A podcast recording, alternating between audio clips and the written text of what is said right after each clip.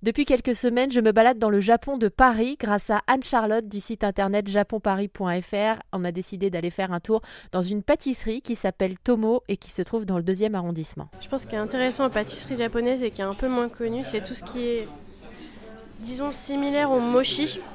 Tout le monde connaît un peu le mochi. Non, il y a des auditeurs qui viennent de froncer les sourcils, tu ne les as pas entendus, mais disent le quoi Le mochi, on connaît pas. C'est un peu, disons, le cousin de la perle de coco du restaurant chinois qui est à base de, à base de riz.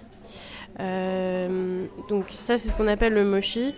Euh, en général, on peut le manger enfin froid, s'il se mange froid, euh, mais on le trouve aussi en mochi glacé. voilà, c'est toujours sympa pour l'été. Et son, son, cousin proche, c'est le daifuku.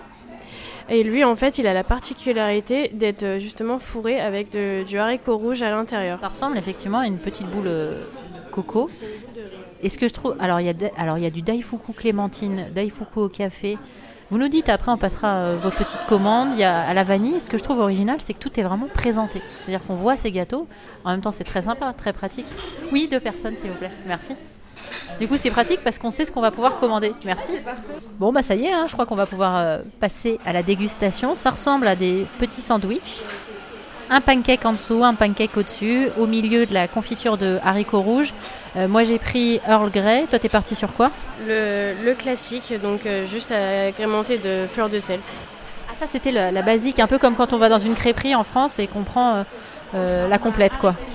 Haricots rouges avec voilà, un petit peu de fleurs de sel et puis il y en a certains qui rajoutent un petit peu de crème avec, mais sinon le classique c'est vraiment juste euh, la confiture de haricots rouges. Anne-Charlotte qui nous parlera également cette semaine du bien-être au Japon. N'hésitez pas à faire un tour sur airzen.fr pour retrouver toutes ces bonnes adresses.